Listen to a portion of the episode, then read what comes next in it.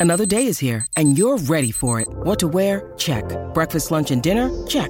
Planning for what's next and how to save for it? That's where Bank of America can help. For your financial to-dos, Bank of America has experts ready to help get you closer to your goals. Get started at one of our local financial centers or 24-7 in our mobile banking app. Find a location near you at bankofamerica.com slash talk to us. What would you like the power to do? Mobile banking requires downloading the app and is only available for select devices. Message and data rates may apply. Bank of America and a member FDIC. Ryan Reynolds here from Mint Mobile. With the price of just about everything going up during inflation, we thought we'd bring our prices down. So to help us, we brought in a reverse auctioneer, which is apparently a thing.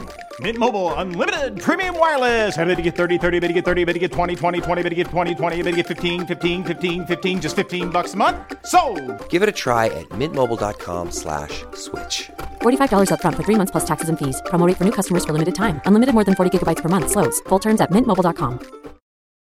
Your brain needs support, and new OLLY Brainy Chews are a delightful way to take care of your cognitive health. Made with scientifically backed ingredients like Thai ginger, L-theanine, and caffeine, Brainy Chews support healthy brain function and help you find your focus, stay chill, or get energized. Be kind to your mind and get these nootropic chews at ollie.com. That's O-L-L-Y.com. These statements have not been evaluated by the Food and Drug Administration. This product is not intended to diagnose, treat, cure, or prevent any disease. Welcome to the New Books Network. Welcome to New Books in Critical Theory. It's a podcast that's part of the New Books Network. On this episode, I'm talking to Pat Thomson, who, along with Christine Hall, is the author of Schools and Cultural Citizenship Arts Education for Life. Uh, so, welcome to the podcast. Thank you for having me. Um, this is both, uh, I think, a fascinating um, book in terms of the research that it's uh, describing and, and, and, kind of engaging with, but also I think it's an incredibly um, important and kind of timely book, uh, as actually we, will illustrate when we start talking about the research. And I suppose the place to start is probably a question about, well, why were you writing a book about kind of the arts in school? And, and the way to, to dig into that is with the central research project, uh, the, the TALE project, the Tracking Arts Learning an engagement project. So I wonder if you could introduce the uh, the listeners to the project, and I guess kind of say a bit about why you've written a book about it. Okay. Um, so you know when you're doing a research project and you end up somewhere at the end that you didn't quite imagine that you were going to end up. That. Um, so basically, Chris and I had been working on arts education and creative education for a long time, actually, since about 2003. And we've done a whole range of projects. And one of the things that we'd been doing is working with the Royal Shakespeare Company on the one hand and Tate on the other. And we'd been particularly interested in the kinds of professional development that they offered to teachers. And we spend a lot of time together, but also separately, being part of these professional development programs and seeing what the teachers did with them while they were there. And very occasionally, we were able to be in schools and see what they'd done in schools. And that was more the case with Royal Shakespeare Company because Royal Shakespeare Company actually work with teachers in schools as well as outside of schools. And so we'd done some work in schools. But we had this question really, which was, well, you know, what happens in the longer term? What do the teachers actually do with this after six months, 12 months, two years? You know, does it actually make a difference to what they do? And does it make a difference to what happens to their students? Um, you know, it's all very well for teachers to do something different, but it may not necessarily do anything different for the students at all. So we started this research project thinking that what we were going to do was over three years to have a look at what the teachers did with the learning that they'd done um, that they, you know, they'd learnt things with the Royal Shakespeare Company and with Tate, and what what did the kids get from it? So that was really our question, and we asked the Royal Shakespeare Company and Tate to nominate fifteen teachers each um, who had been, you know, pretty seriously involved with their professional learning programs um, for some time, you know, more than more than a year, and in, in some cases it was quite a period of time, you know, five, six, seven years that they'd been engaged in this kind of professional learning. And because we then had 30 teachers, we also then had 30 schools. And in fact, what we decided to do was to look at 60 teachers. So the 30 teachers who'd been heavily involved with the two professional development um, programs and another of their colleagues in the school. And we decided to do 30 case studies of the teachers in the schools and their students. Um, and when I say case studies, what we did was we went to the schools each year, we interviewed the teachers, we and we watched them working, we interviewed their students from in the last three years of schooling. So in England, that's the GCSE, the General Certificate of School Education, and A level students. Um, and we talked to the head teachers in their school. We took a lot of photographs. We looked at a lot of documents. Um, and we did that for three years. And at the end, we found something that we hadn't expected um, which was really that. Um, and, you know, when you think about it, it's pretty obvious, but what the teachers were able to do with their learning was a, a lot to do with what was going on in their schools, that they could learn a lot in the program, but actually how much they were able to do in the school and how much the students therefore learnt um, was very much to do with the way that the schools were organised yeah, I guess this is this uh, concept that you, you introduced quite early on in the book of, of, of an arts rich uh, school. And I, would love to, to know more about that, both in terms of well, what actually is an art, arts rich school, but also that the book is not like a kind of um, long celebration of how kind of wonderful uh, arts rich schools are. It also says there are actually some serious challenges um, around kind of supporting running, being part of an arts rich school. So, yeah, could, could you introduce um, what that term means and I guess kind of what uh, the struggles over it might be? Yeah, we, we took the term from some work that was conducted in the US by um, Professor James Catterall, um, who's now died. Um, he was at Stanford and he did um, a series of longitudinal studies, extremely large longitudinal studies. Most of them were with um, young people who we might classify as being at risk, you know, at risk of not um, of not finishing school, but actually largely, you know, young people who've been put at risk by their life circumstances. You know, they come from um, places that are not very well treated um, by policymakers, so they're poor or they're they're black, um, they're urban, extremely isolated in rural locations and so on. So, Catterall was interested primarily in both the arts but also in what happened to young people who were marginalised educationally. Um, and one of the studies that he did, it's a huge study, it's about 12 years long, it's about 25,000 young people, and he followed them through high school and then what happened um, after high school. And obviously, not all of them finished high school, but some of them did, and some of them went on indeed to college. And what Catterall um, was able to locate is that of the young people in his cohort study who went to schools that were disadvantaged. So it's not just the young person, it's actually schools that were disadvantaged. So they were schools that served, you know, populations, um, communities, geographical locations that were generally poor, um, very often um, black or Latina um, Latino populations as well. Um, and he was able to, I guess, demonstrate through this study that the young people, the, the, the, dis- the disadvantaged schools where they had very intensive arts programs, the young people who'd gone to those schools actually did much better. They were more likely to go to college Now, his figure is 14%. You know, now you might think that 14% doesn't sound like very many, but actually, most school, um, pro, most intervention programs that try and make a difference for the young people who are least likely to do well out of schooling have much lower, what are called effect rates than that. They, they're generally somewhere under 10%. So, Catterall argued that, you know, if you really wanted to have a go, if government really wanted to have a go at something that made a difference for young people, um, the young people who who did least well out of schooling, then they really should take this notion of arts richness very seriously.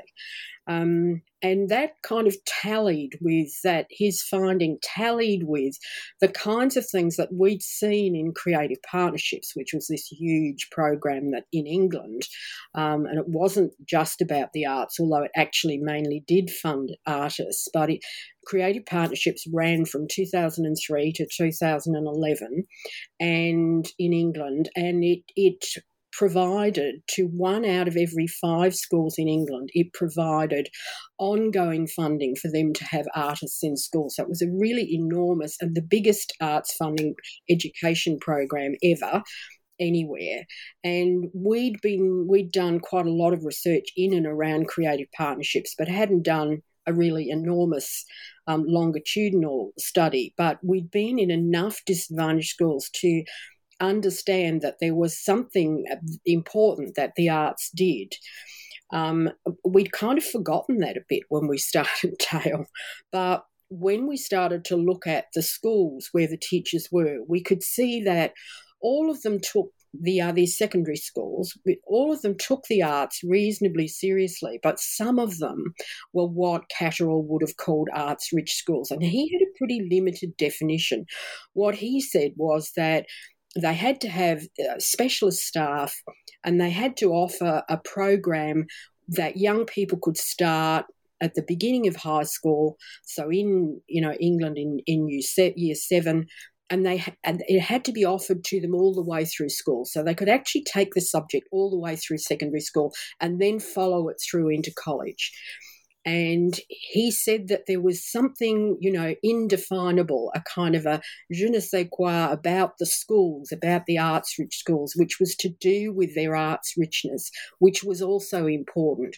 But because he was working with these kind of enormous databases, he didn't have time to go in and actually look in depth at what an arts rich school was or what it did, but he did have those criteria.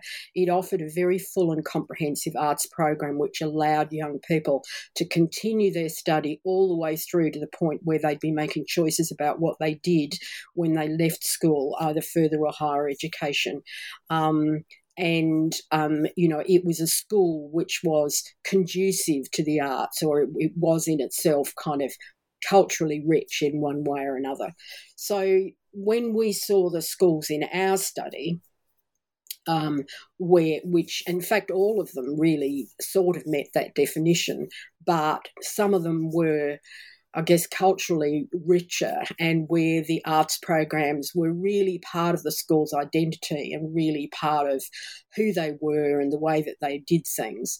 And they did offer really comprehensive arts programs in the early years in high school, and these were compulsory for all kids when they started high school that actually did, you know, art and music and drama in particular as kind of key subjects. It wasn't a couple of weeks of this and maybe, you know, it was taken by a teacher who didn't have a special qualification. They all had, you know, really substantial um, faculties that dealt with the arts um, and they offered you know these really solid programs arts programs subject programs up to the point where the kids were able to make um, make choices.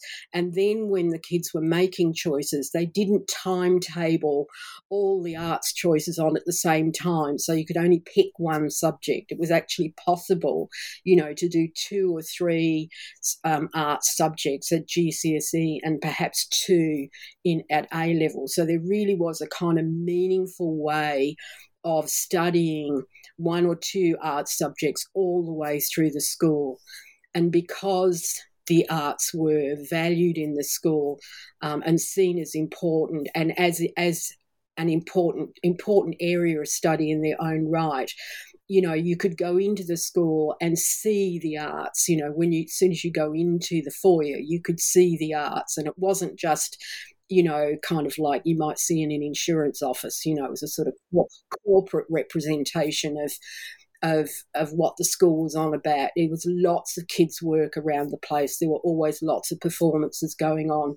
So in an arts rich school, even for those kids who didn't choose an arts subject in GCSE and A levels, they were actually still surrounded by the arts um, as they went through school. So it was part of the school culture. The, the book sort of it, it's not as neatly divided up uh, as I'm, I'm going to claim now, but, but the book kind of deals with how these schools are managed, what the teachers do, the um, partnerships with uh, the arts organisations, and then the, the children's experiences. And, and, maybe we'll we'll try and take uh, at least three of those uh, for elements um, as, as we give a sense of the book's analysis. And and, and I guess you, have really laid out um, the meaning of an arts rich school but but the question that follows from that is well what kind of practices go on if you know the timetabling works and the kind of value of the arts is is clear? But what actually happens say in the classroom? And, and so one of the things you do early in the book is talk about uh, teachers kind of uh, activities strategies practices. And then later on in the book you talk about uh, the students and uh, their experiences. So, so maybe we'll deal with teachers first. Like, what what do, what do teachers actually do in an arts-rich school? Um, what what's the kind of um, the meaning of that for mm. uh, a teacher in the classroom? Mm. I, I, think so. There's probably two or three things I need to say just as I as a way of getting into that. I think one of the things to say is that the teachers probably and largely did, but more generally, I think the teachers reject the the kind of prevailing way of thinking about school subjects, which is to think about them as being um, kind of core and other.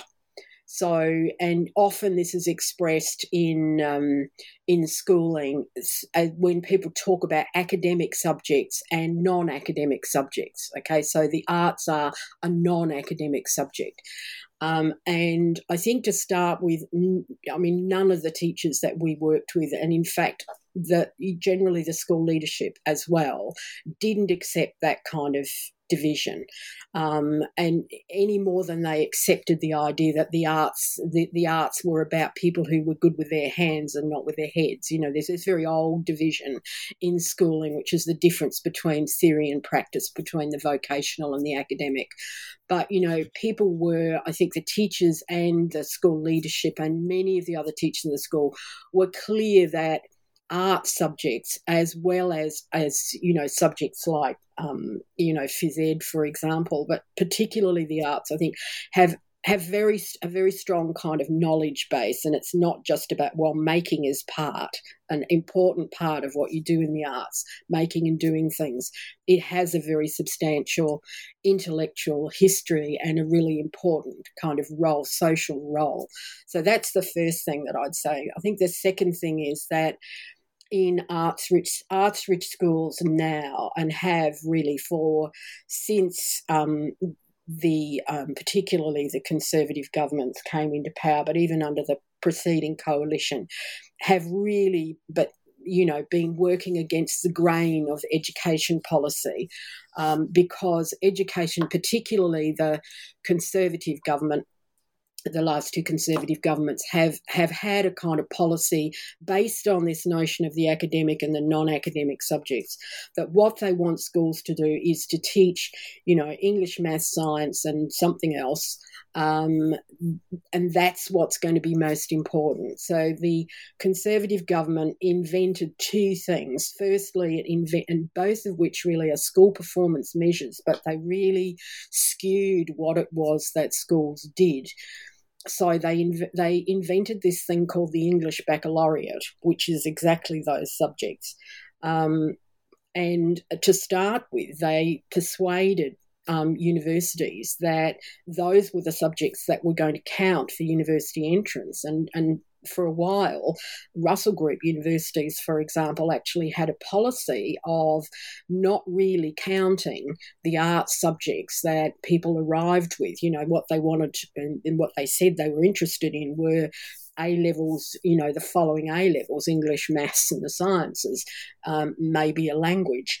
And um, you know, so that really that really affected what schools offered, you know, because parents and kids were looking at that you know that this is what universities said they wanted um, because the government was prioritising that and so schools that were offering, you know, wanted to continue to offer a lot of arts arts subjects were having to work against this kind of prevailing view of of what was important to actually get from your schooling, from the end of schooling. The Russell Group did change its mind, and I have to say, in part not only because, but in part because of the evidence that we produced through the TALE project, which showed how, how in fact, it was skewing young people's decision making um, about the subjects that they continued with, both at GCSE and at A levels, uh, really did um, have a contributing and continues actually to have to be a contributing fact to the decline of, of people studying uh, subjects um, in schools because the schools are also subject themselves, subject to this other kind of audit measure, which is, I mean, we're getting a bit arcane here, but it's called Progress 8, and it's a very English kind of thing, you know. But schools are judged. Um, part of the way they're judged to be good, bad, or you know, needing um, intervention um, on how well the students progress in these subjects over time. Um, and so it's it's you know these these are pressures on schools to make sure that um, kids are doing these subjects and not doing other subjects which are not counted. So uh, uh in really important ways, I think the um, arts rich schools make decisions that then they're going to keep offering the, the arts in this relatively hostile policy environment. And for some time, there was the option, and the current government is managing to kind of close this off as well, but there was the option of studying a, a, a, kind of another kind of qualification. Um, which was a kind of technology qualification, which a, a BTEC it was called, which kind of allowed it was an alternative to A level, and it offered an alternative route. And some of those were in the arts, and some of the arts rich schools offered that qualification um, rather than actually try and uh, put all their eggs in the in the A level basket. So that's the kind of broad context, I think, in which we were looking at the arts rich schools. And that's some of the things that they were up against. You know, they were also up against, obviously, the fact that, you know, school budgets have been declining for a long time. Some of the arts are not cheap to teach at all. They, you know, they've got a lot of consumables in them um, and expensive kit. Um, you know, it's a textbook is a considerably cheaper than a year's supply of art materials. Um, but um, you know what they what what they just when they decide to do it and they decide to keep their art staff and not to move them on and not to replace them in the early years of high school with generalists who might have done a bit of music or a bit of art and might do a bit of filling in um, you know when they decide to do that then there are other things that come into play. Um, and I guess for us, the key thing that we see, and we saw this in creative partnerships, and we see it now in our primary school project as well, um, is that the the arts curriculum, the arts, and by that I mean you know art, art, craft, and design, music, drama, um, in particular, um, are designed for young people to become more and more independent the further on they go in school. So it's the only school area set of subjects that do this. That, you know, you start out being you know, reasonably in primary school, being reasonably kind of teacher directed and quite teacher directed, of course, and it's very skills focused. Um, and the further up you go in school, the more you're being encouraged to develop your own projects, to do your own research, to develop your own ideas, to develop a bespoke set of tools and techniques that you can use. Um, and so the teachers understand this um, generally as as see and they generally see young people as artists. So they see their job as making them think and work like artists independently um, collaboratively as appropriate um, but engaging with um, you know serious um, art uh, conversations, whether, you know, no matter what the kind of genre or the media. So it's not simply about engaging with a canon. It's kind of, kind of bringing your own cultural practices, your everyday practices and interests, which might come from media or youth cultures or, um, you know church or temple or mosque or you know what whatever it is you you bring with you um, to use those and also to learn and acquire um, the the ideas and the ways of working and thinking and being that there are in um, not only historical but but also contemporary art practices. So it's kind of like joining in a cultural conversation. So you know the arts rich school teaches very much talk about um, young people as artists, and they very often, you know, they'll, they'll open their lessons with, you know, with talking about, you know, the the kind of projects that the young people are doing, um, you know, what other artists they might be interested in, plays that they they might go and see, what they might have a look at on YouTube. It, it's a, a much different kind of situating of what it is the young people are doing from what you might find in another subject area. At Evernorth Health Services, we believe costs shouldn't get in the way of life changing care, and we're doing everything in our power to make it possible. Behavioral health solutions that also keep your projections at their best? It's possible. Pharmacy benefits that benefit your bottom line? It's possible. Complex specialty care that cares about your ROI? It's possible. Because we're already doing it all while saving businesses billions. That's Wonder made possible. Learn more at evernorth.com/wonder. This episode is brought to you by La Quinta by Wyndham. Your work can take you all over the place, like Texas. You've never been, but it's going to be great because you're staying at La Quinta by Wyndham. Their free bright side breakfast will give you energy for the day ahead. And after, you can unwind using their free high speed Wi Fi. Tonight, La Quinta. Tomorrow, you shine. Book your stay today at lq.com. Um, what do the young people, what, what do the students um, think of this? Later on in the book, you've got quite a detailed engagement with with their views and, and, and what were their views about both this, uh, I guess, kind of um, different and, and, slightly unique way of approaching education, but also the kind of broader context in which they were learning. Yeah. Um, we spoke in the TALE Project. We spoke, we had a, a survey of um, young people across across the schools who were and weren't doing art subjects. Um, and so there were about four and a half thousand of them. And we also talked in focus groups to nearly another thousand and a half. So I guess we've got 6,000 responses from young people. And we can um, pinpoint, you know, out of those, the ones who are still doing art subjects and the ones that aren't. The focus groups were all with young people who were still studying and had chosen to study art subjects. And we asked them a lot about um, why they did that, why they thought what they thought about the arts, what they thought they got from um, studying art subjects.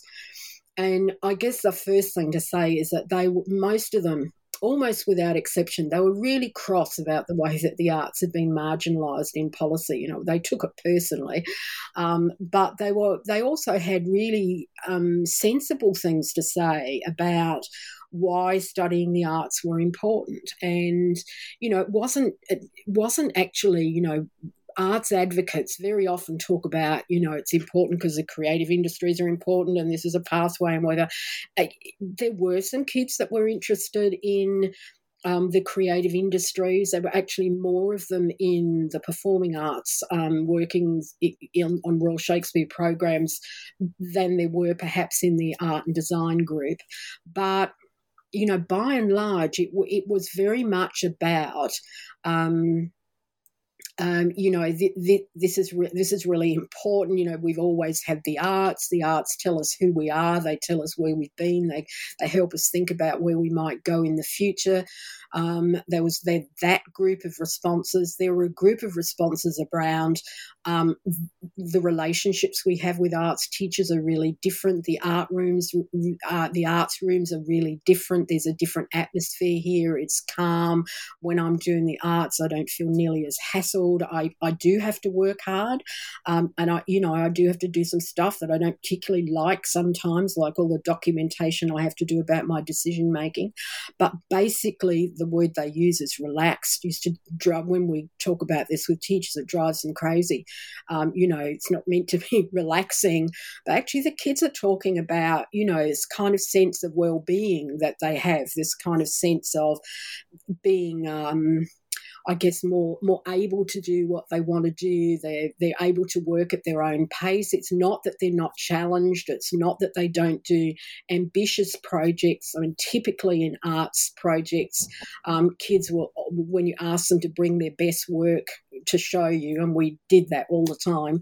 They'd bring something and they'd say, you know, when I started this, I never thought I'd be able to do this. You know, I had to have umpteen goes at it, um, and you know, because I stuck at it and I got some support from my teacher and my friends, and you know, a bit maybe from from home as well. You know, I stuck at it, and wow, look what I've done.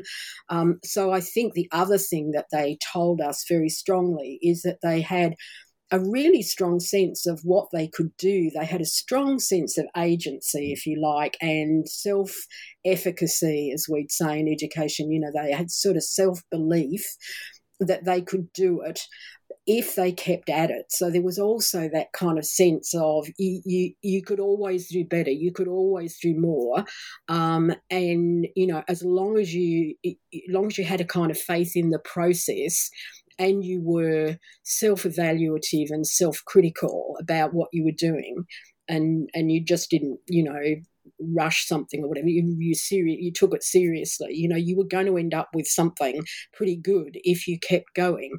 Um, so I, you know, you don't hear kids talking like that about other subjects.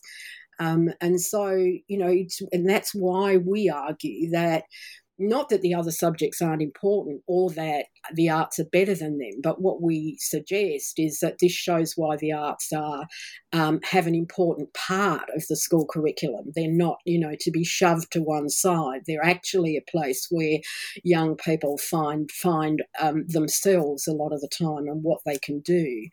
Uh, but it's because of their um, inclusiveness, if you like. It's, you know, it engages lots of kids because they use a range of media or they're able to bring their own interests and experiences to it. Um, it's not all based in writing. Uh, they're often longer projects, challenging projects, they're collaborative projects, etc.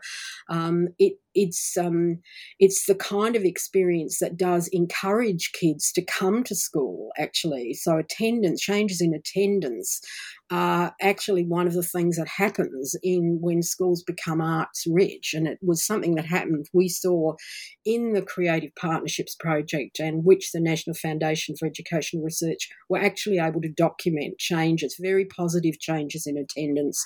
So, kind of changes how you think about school, how you think about yourself, and it gives you some options to kind of follow through. And I think the kids were able to explain all of that to us.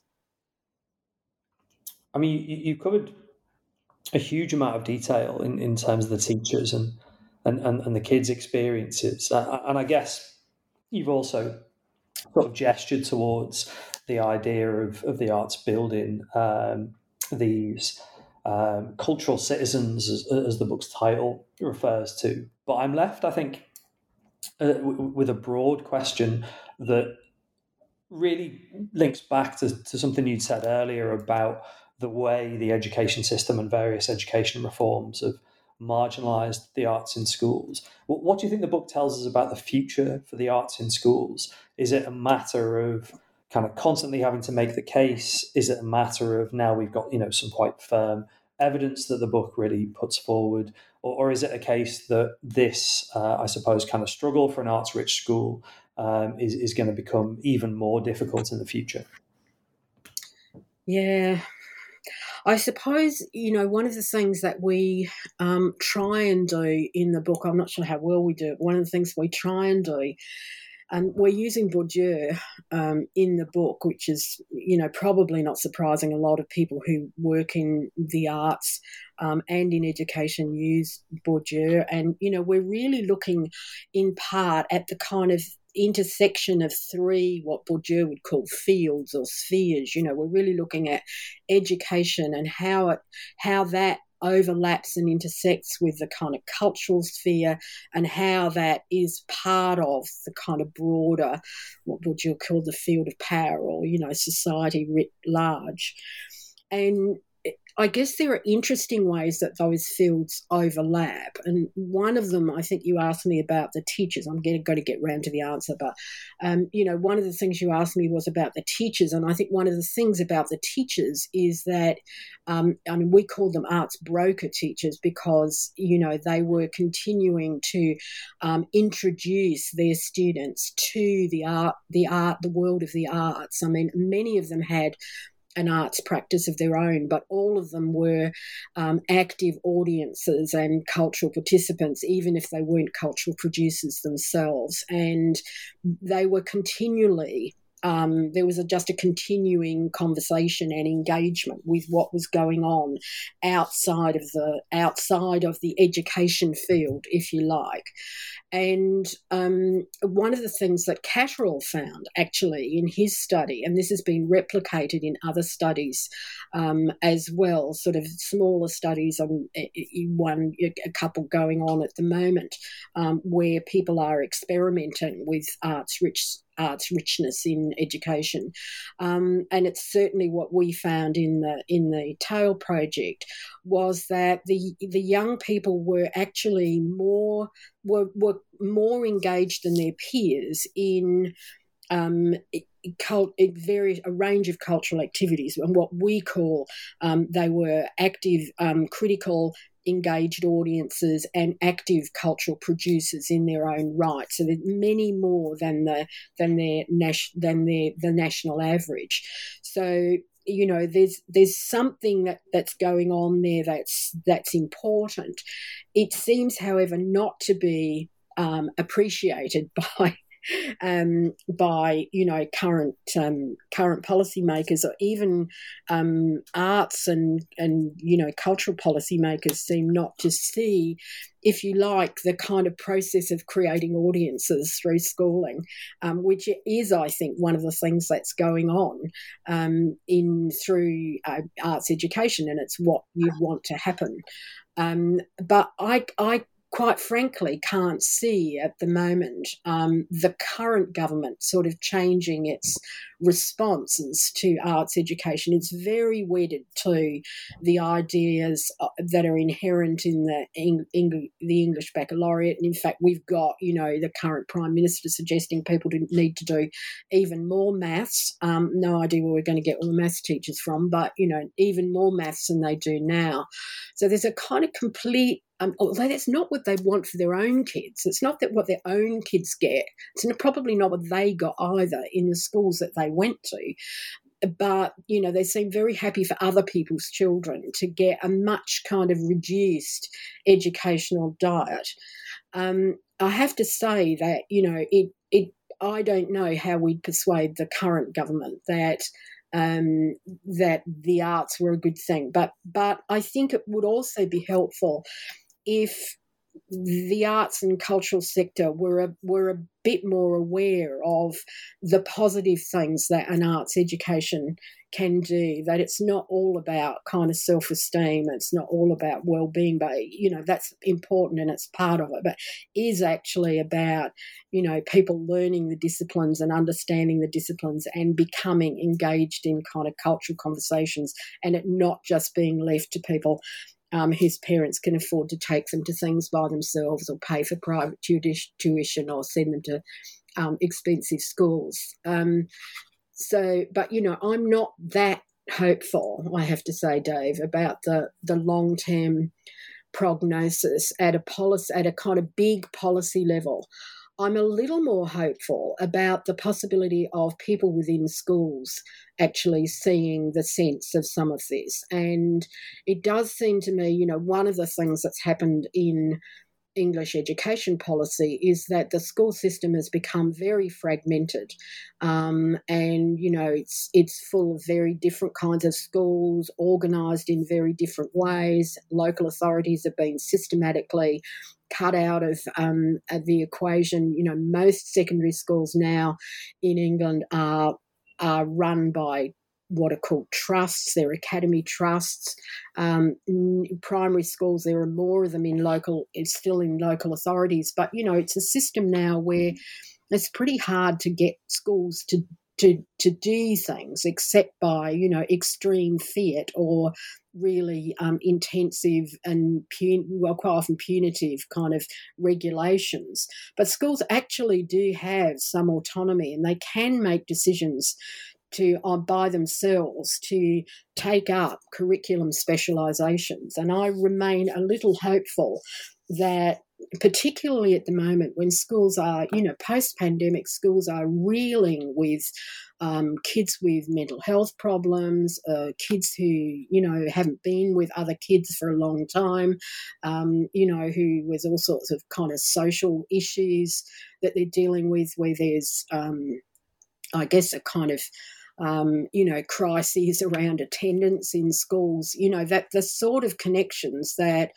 um, you can see in the arts and creativity in terms of making school more attractive, of giving people more opportunities, of giving them more hope, that schools themselves will actually um, more of them and more of them will kind of become interested and and take it up. If we can get that message out if you like to this kind of middle level of the of the school system because it seems to me that's where the change is is going to happen now. It's not it's not going to be from the top. It's not going to be from Westminster but it might be with the academy trust that's got 56 schools that decides that this is this might be an interesting thing to have a look at seriously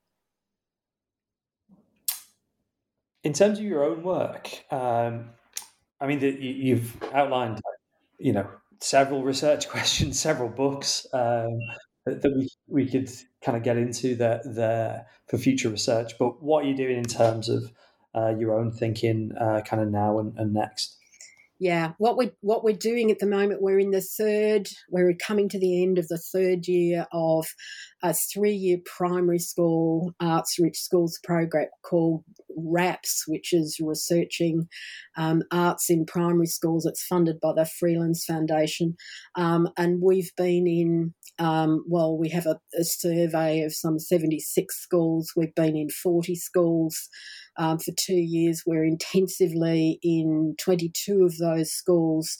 Um, and uh, look, I, I, have to say, if you wanted to wanted the antidote to, to, you know, all the gloom and doom stories about what's going on in in English education, you could go into any one of those forty schools and come away beaming. Um, the trouble is that it, you know, it's patchy, and you know these are a minority of schools, but we really hope that we can get the word out about what's happening in them. Um, I think you know, there is national research here, also in the US, and some of it's through things like systematic literature reviews, through randomized controlled trials, which suggests that if you take up the arts, particularly in primary schools, your test results don't go down. Um, so, in other words, you, you, you know, there's nothing to lose by actually taking on the arts in primary schools. And what we hope to be able to show that's absolutely true in the schools that we've um, that we're looking at. Um, although they, that wasn't why we chose them, they're also by and large schools that are doing um, actually a bit better in inspection terms than other schools, other similar schools, and we didn't choose them for that reason either. Um, but you know, we hope to be able to show in this in this project um, how it is that you actually establish the foundation of a really good arts learning. Um, and so, you know, what we what we're able to show, I think, is that um, you know what happens in schools where they offer um, art, music, and drama to every child every week, every year um, you know, and these the schools have not only generally got you know really great attendance, but they're joyful places to be in. Um, you know, and you want to come away if you you know got kids of your own, for example, you come away and have a look at kids who come home saying what wonderful things they've done that day. It is what's possible um, in in these schools, and it's not the only kind of school that can offer these experiences, but I think that is really what we want to show show. And then after that, well, I don't know. Wait and see.